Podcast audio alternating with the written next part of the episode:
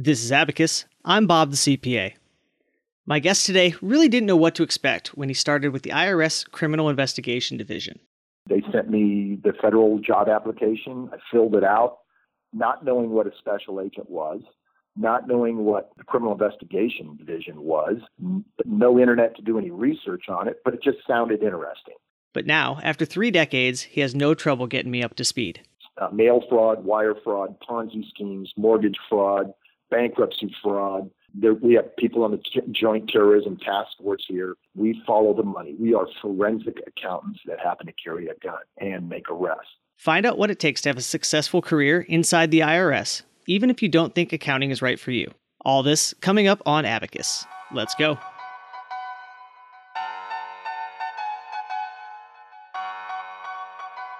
Learn everything you need to know to have a successful and fulfilling accounting career.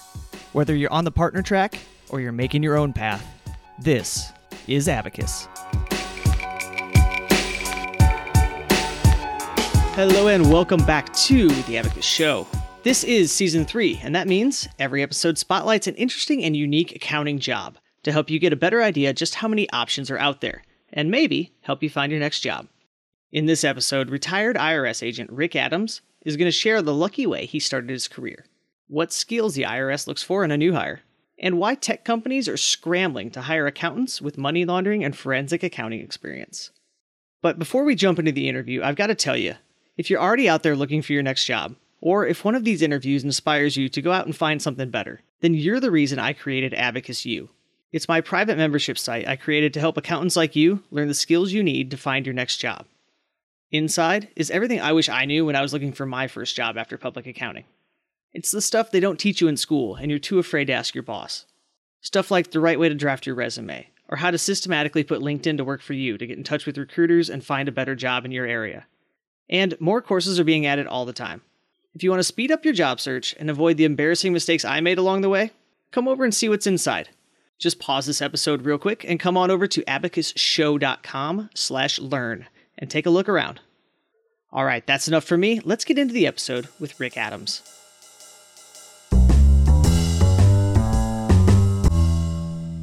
May as well start at the beginning. Would you mind telling me, did you do anything prior to uh, working at the IRS, or did you go straight into the IRS after school? I went right into uh, the IRS after school. Uh, I went to college back in the late 70s. At that time, the economy was was pretty shaky, actually very shaky. And my whole goal was to to get a degree in something in which there was a job at the end of four years. And after I did some research, I discovered that accounting was uh, all, accountants were always in demand. So it also helped that my dad was a CPA and had his own CPA firm. Uh, initially, we were thinking that when I graduated, I would join his firm and sort of take it over eventually. Uh, that didn't happen. When I graduated, what I what I discovered is as I was going through uh, school and, and, taking the accounting classes, I definitely had an affinity for accounting and, and numbers, but I had no interest. And uh, but I persevered and went ahead and finished off with the accounting degree, but my heart really wasn't into accounting. Uh, I graduated in 1982 and did in fact work about two weeks for my dad uh, for his CPA firm. Uh, I was put on an audit for about two weeks, and that's when I absolutely knew that I did not want to do public accounting, tax preparation, and auditing. Those were not something I was could imagine myself going through life doing. Um, it just wasn't part of my personality profile. I'm not saying anything negative about that. People do it all the time. My roommates in college were all CPAs, uh, all have their own firms, all are very successful. It just wasn't up my alley. Uh, so after a couple weeks, I stopped working there, went back to waiting on tables and wondering what I was going to do. And through a, a, series of, I don't know what you you want to call it luck, fate, or serendipity, I stumbled onto the special agent position with the Internal Revenue Service criminal investigations. And so I can imagine that was a scary time for you because I also have some friends who've gone through accounting and then did the whole degree, started working, and like, eh, I'm going to do something the exact opposite.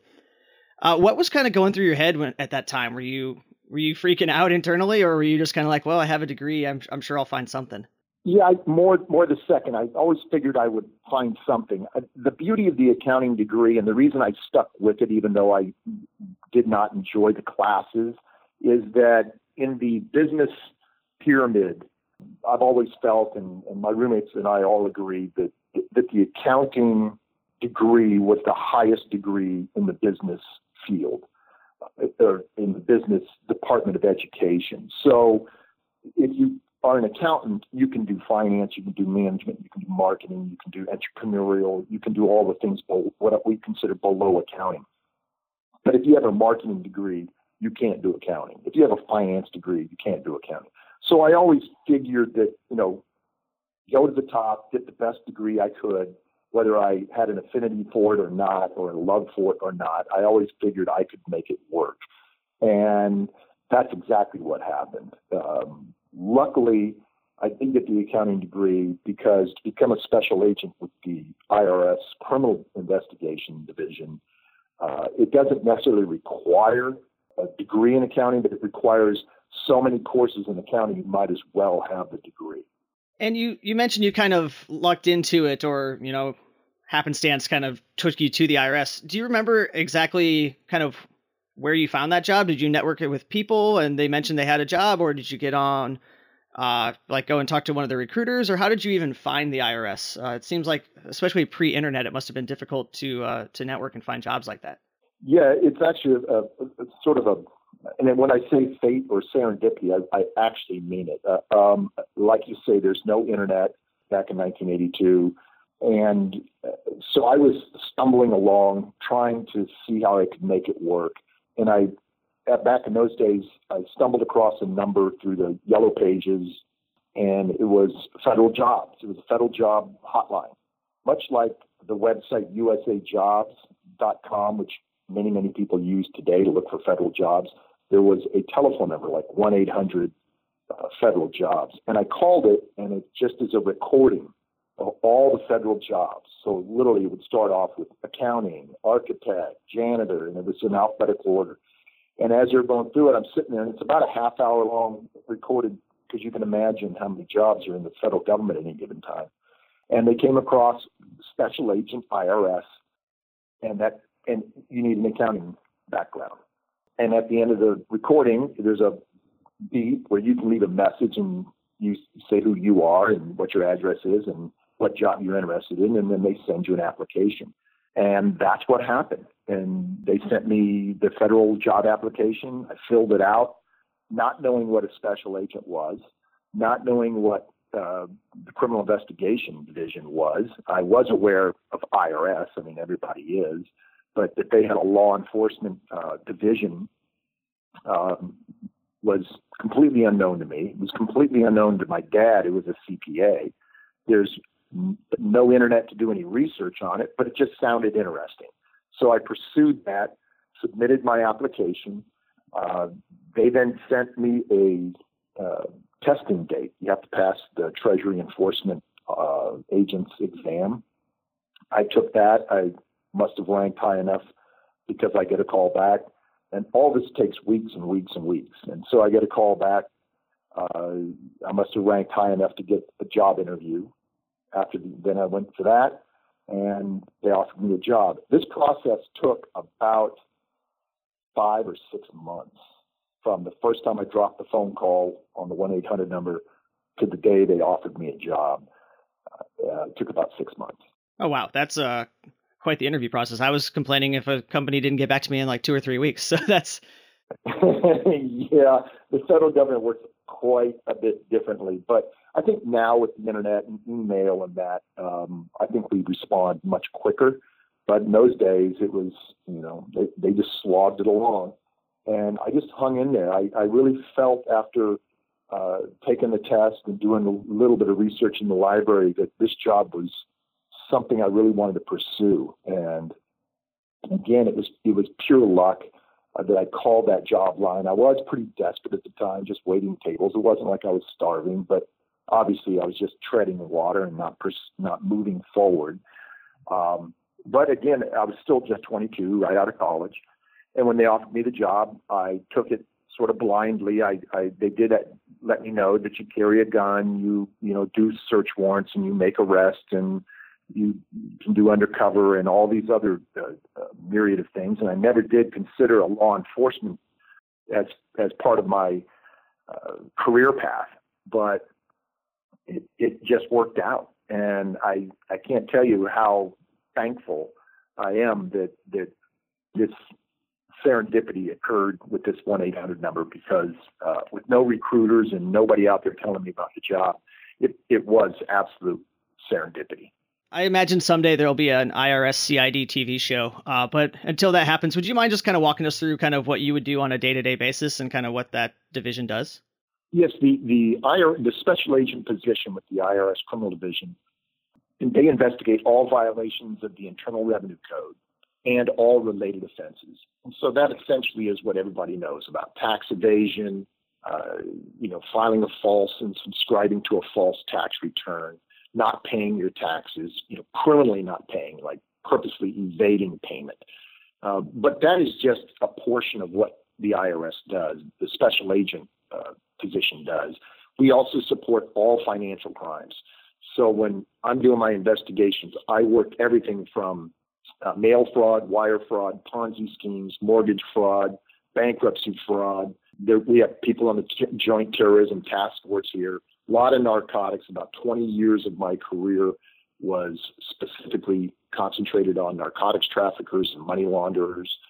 Um, we just we work out anything that is greed based, which is the vast majority of crime, is uh, up right up our alley. We follow the money. We are forensic accountants that happen to carry a gun and make arrests.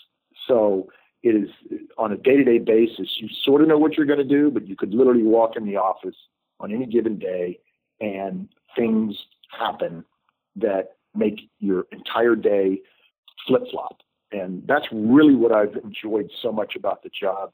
You know, when you're out on an audit and you time's up for the day, you know that the next day you're going to return to that same spot pick up that same document and start from there or that same tax return if you work for you know one of the big fours or any any accounting firm and that's not the way it is here at here the, as a special agent you think you might know what you're going to do that, that day. We do a lot of interviews. We do a lot of sifting through bank records. And that's the beauty of the accounting degree, uh, what and how it applies to my job the accounting degree, it, it's not all the FASB stuff. It's not the, the, the actual tax laws that you need to know.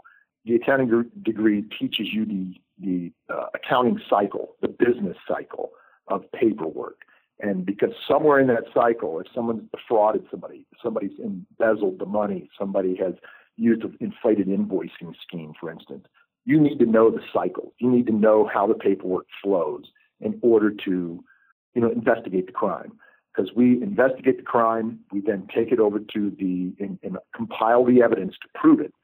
And that evidence consists of search warrant documents, subpoena documents, interviews with the perpetrator as well as all the other individuals in the business cycle and clients, etc.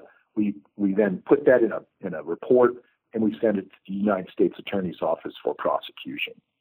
And out of all of those investigations you've done, were there any that stand out to you that you still remember today that as either surprising or interesting or really difficult? Um, just really any interesting stories you have about an investigation? Yeah, you know, everybody looks back. I, I, I did the job for 28 years, and, and that another big benefit of being federal law enforcement officer is you can retire at age 50. So I started at 22, and 28 years later, I retired and I have since moved on to something else, but that is very, very similar to what I did. And I, I still enjoyed that job right to the day I left. And I can cover that in a, in a different conversation. But some of the things that stand out when I was a young agent, I worked a corruption of a, a labor union, the Longshoremen's Union here in Sacramento, where they were ghosting the payroll. That moved into a casino slot rigging investigation in which people were organized crime was rigging slot machines to pay out hundreds of thousands of dollars, actually millions of dollars over the course of a year. That moved into the investigation of uh, the, the, president of the Nomad chapter of the Hells Angels here in, you know, locally. And that went to trial. That was a four year case, which then moved me into investigating large scale smuggling organizations who were moving multi ton quantities of marijuana from Thailand to the Pacific coast. Then I worked a false invoicing scheme on Hewlett Packard, a local Hewlett Packard company here in Roseville, California. And that subsequently moved into a, a, a, false. My most recent case was a six-year investigation of a, of again a inflated invoice scheme perpetrated on an Indian tribe here uh, in Sacramento, in which they own a very large Indian casino, and they were defrauded of approximately twenty million dollars. Uh, and then, of course, sprinkled in there were other lesser but fun investigations throughout my career on an average case, uh, if there is an average case, I guess, uh, how long do you usually work on a case? You said one lasted four years. And while you're working on a single case, do you have other cases you're working on at the same time, or are you just focused very narrowly on, on one thing at a time? Again, that depends. But yes, your average case from start to from start to submission, so from the start of the lead to submission to the United States Attorney, takes about 18 months, so about a year and a half. Uh, that's an average case. Some cases are four years or five years. And then, of course, it hits the judicial system in which, you know, the courts get involved and there's motion filings and there's hearings and everything then gets, you know, pushed back. That, the, my latest case that I finished regarding the inflated invoicing on this Indian tribe for 20 million, the actual crimes were committed in 2006, 7, and 8. And they just pled guilty in 2016.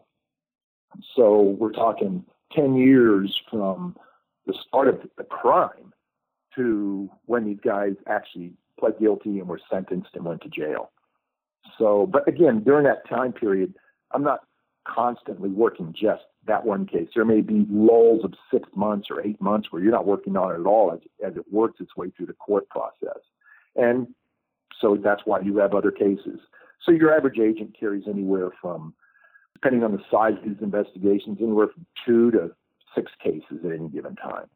And they're in all points of process, anywhere from going to trial to just starting the, the numbering package to get the thing fired up.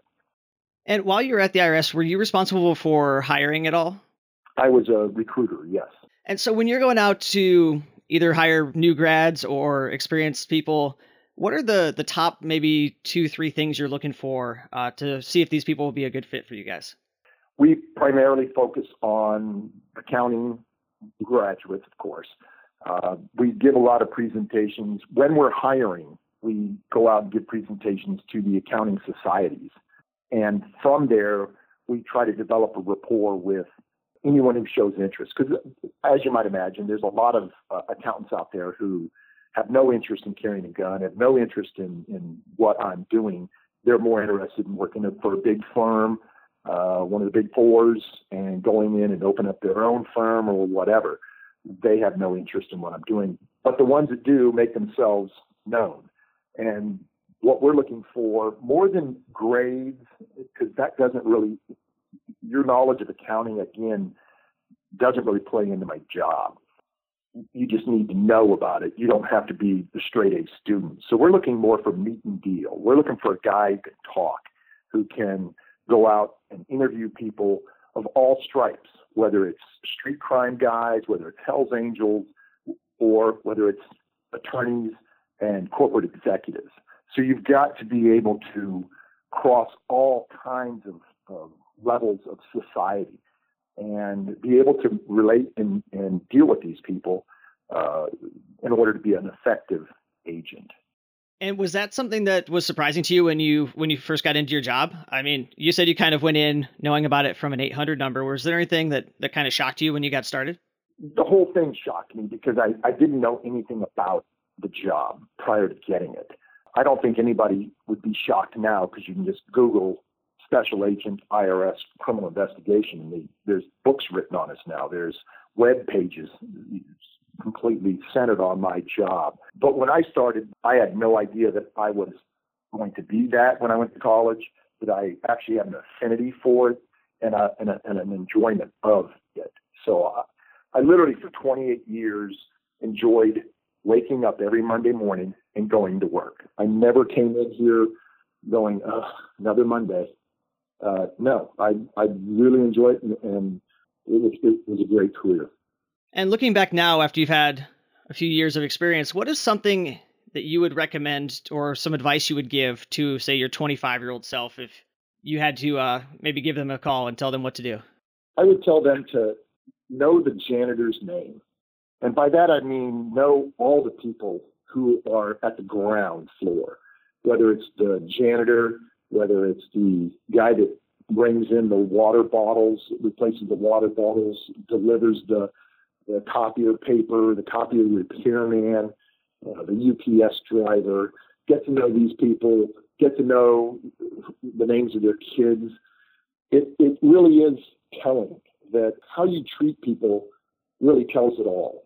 And it, it has reflects upon your integrity. And integrity is everything, especially in my job and in all jobs, actually.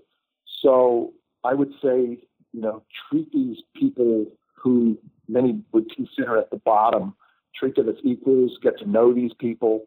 Uh, that would have been great advice if, when I was starting out, because you just never know. You really just never know whether these people will come in later or whether you end up being one of these people at some point in time.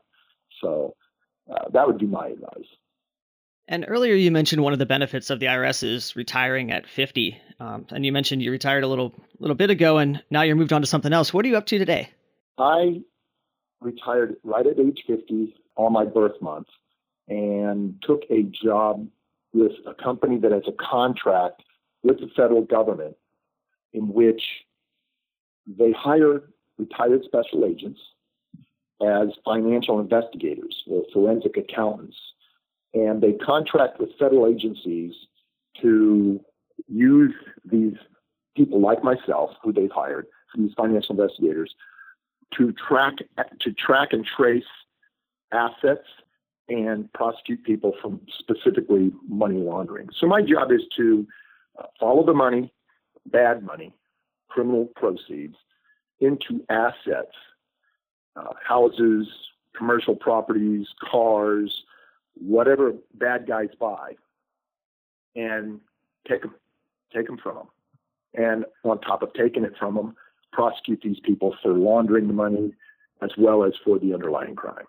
So I essentially do the same job as I always was as a special agent, but I collect my pension and I'm paid on top of it. So I left for because it was more lucrative, but at the same time I do almost the exact same job. I just don't carry a gun and I'm not a law enforcement officer any longer. And working with money laundering, it's one of those things you see it on TV or you you see it in the, the movie Office Space where they can't figure out how to do it and it's one of those things that everybody kind of hears about when they're going through accounting school, but nobody ever really knows kind of what what that actually is. And you kind of walk us through it's it's a lot of following the paper trail and knowing kind of how the accounting processes should go. Are there any other did you take any specific training or did you get any certifications or did you just kind of pick this up as you went along uh, kind of working for those 28 years? Well since i started in 1982 there were no money laundering laws when i was hired. Uh, money laundering was completely legal. There was, there was no statutes outlawing it. Then in 1986 so i've been on the job about four years they passed the anti-drug abuse act of 1986 which outlawed money laundering, and they, you know, they passed approximately 12 statutes where if you do certain financial transactions with illegal money, uh, then you could be prosecuted for money laundering. So I got into it on the ground floor. I in 1986 I picked up those statutes and I studied them. There was no training, there was nothing. You just picked up the statutes, read them, and tried to apply them. So since that time, of course, there are training uh, courses and there's material out there. Uh, there's a, I am certified. There is a certification. There's the um, Association of Certified Anti-Money Laundering Specialists. Uh, I am one of those. There, it's a, a test much much like a CFE or CPA. You have to take a test and you have to have the requisite experience to even qualify. Um, but I pretty much learned it on the on my own, and in fact, I now and have been for many years. I give uh, training on money laundering. That's that's what my specialty is. I am in fact a money laundering expert. I testify at trial, uh, always for the government, regarding what is money laundering and uh, how it's applied. Is that training available to the public, or is that only for uh, federal agents? Our training is specifically for the federal government, and it is open to other federal law enforcement agencies like the FBI and DEA, but not to the general public. No. Now, the ACAMS certification, that's that uh, certified anti-money laundering specialist, is open to the public, but you pretty much have to have uh, some type of financial experience, whether it's working in a bank or being in the finance world. While we were chatting off mic, Rick mentioned that the big tech firms in the Bay Area are constantly trying to hire away IRS forensic accountants. That was news to me because I had no idea they had any use for them, so it sounded really interesting. And since we're so focused on unique accounting careers this season, I had to stop him and ask a few questions about that. We continue to lose agents in the Bay Area to these startups and to these uh, you know, to Google and to Facebook because they all have investigative units and they want us. You know, they want forensic accountants, people that can follow the money and solve the crime and get it, put a put a report together that a DA or a U.S. attorney will will jump on. So they do similar work. So it's still fun, but um, they don't have the pension. But then they make more. So they they you know slap it in your 401k is their thought. That's cr- I didn't know all those. Why do those firms have like an investigative division? Are they getting that that many issues uh, with like money laundering and stuff? Oh yeah, yeah. They're always always getting uh, you know intrusions. You know uh, whether it's I've got a, a, good friend that works for Google, uh, and she was a special agent with us and left about three years ago, I guess. And she's in their investigative uh, international investigations, and they're constantly getting hit you know, with weird. I mean, she she's uh, she'd be fascinating for you to talk to. Actually, she she's got stories on how ingenious people are in attacking Google, uh, just Google itself, and um, she's turned some cases over to us to try to get them prosecuted. I mean, it's it's amazing. You know, they'll do uh, ads. You know, they, they have AdSense. I don't know if you know what that is. That's advertising. Yeah, yeah, uh, false clicks and stuff. Well, yeah, all the all the clicks, people will uh, hijack them and send the money over to their account instead. They'll hack in, find the people's password who have the ads up, and then they will have the checks diverted to them into their bank accounts, and then they'll move those move the money immediately to a series of bank accounts, which makes it almost impossible to follow before it disappears overseas or whatever. And then, of course, PayPal, they have their own investigative unit because same thing. People are hijacking other people's accounts, laundering money. Uh, we had an agent recently retire, and he's working for uh, Walmart, international investigations for Walmart, because they're getting ripped. You know, whether it's uh, theft out of the back or mostly it's it's some type of uh, more sophisticated scheme because they, they want forensic accounts. They want uh, investigators. They don't want just auditors because auditing and forensic accounting are can be somewhat similar, but they're completely different.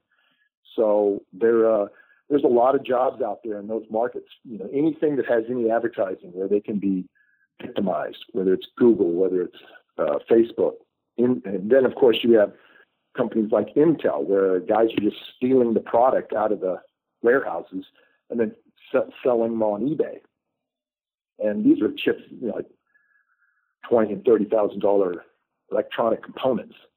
Uh, then you know, of course, San Jose is just pockmarked with these big Fortune 500 companies. There's you know, Stryker Robotics, which is they make those robotic arms for surgery, and people steal from them and then sell it online. You know, and then it's all about when you're selling it online, they're using fake names, they're using fake, everything's fake. So the investigator has to peel back that onion and find out, because if you can follow the money, you'll eventually find the guy. And that's what we do. And that's why they hire special agents to work in their, their jobs. So, but her job's fascinating. I mean, I, at least I think it is. Yeah, that sounds really interesting. I, I mean, I, just like you were saying, people don't realize that your division at the IRS existed. I didn't know companies had like their own investigators going. Oh yeah, in fact, the only reason I'm aware of it is because when you retire from this job, you're always looking for, you know, 50s young to retire, so you collect them as pension, and then you're like, well, I can go out and make more money. I mean, we have guys who go to Iraq and Afghanistan and and looking at the theft of our foreign aid going to these countries where corruption is extremely high, and they're paid really good. They're paid hazard pay. They're put up in the green zone, and that's what they do. They follow the money, even well, you know, overseas. I think we're having an agent leave us pretty soon to go and do that. Actually, he's going to retire and do that. Uh, that is really interesting. I that might be a little more adventurous than I have in me, but that's that's really cool to hear about. All right. Well, Rick, I don't want to take up too much of your time, but is there anything I didn't ask you about today that you want to make sure that uh, we get across to the audience listening today? I would just say that to anybody who's entering any of these job fields is follow your heart, follow your instincts. I it, it paid off for me. I, I knew that accounting wasn't exactly what I wanted. The, you know, the traditional accounting wasn't it wasn't what I wanted. I tried it for a little while and rather than just sit there and slog through you know 30 or 40 years of, of accounting that I knew I wasn't going to enjoy, I I dumped it and I found something else. And you just have to have that confidence. You have to fake it till you make it. And um, you know, I'm not talking about false bravado, but just have confidence that these things will fall into place. They have for me. They have for many other people. My both my daughters. It, it's worked out. Just so you know, you may have to work that job for a while that you don't like, but definitely make that move if, if it uh, it isn't right for you. Yeah, I can't argue with any of that. All right, Rick, thank you so much for coming on the show today. We really appreciate it. Uh, my pleasure. Thank you, Bob.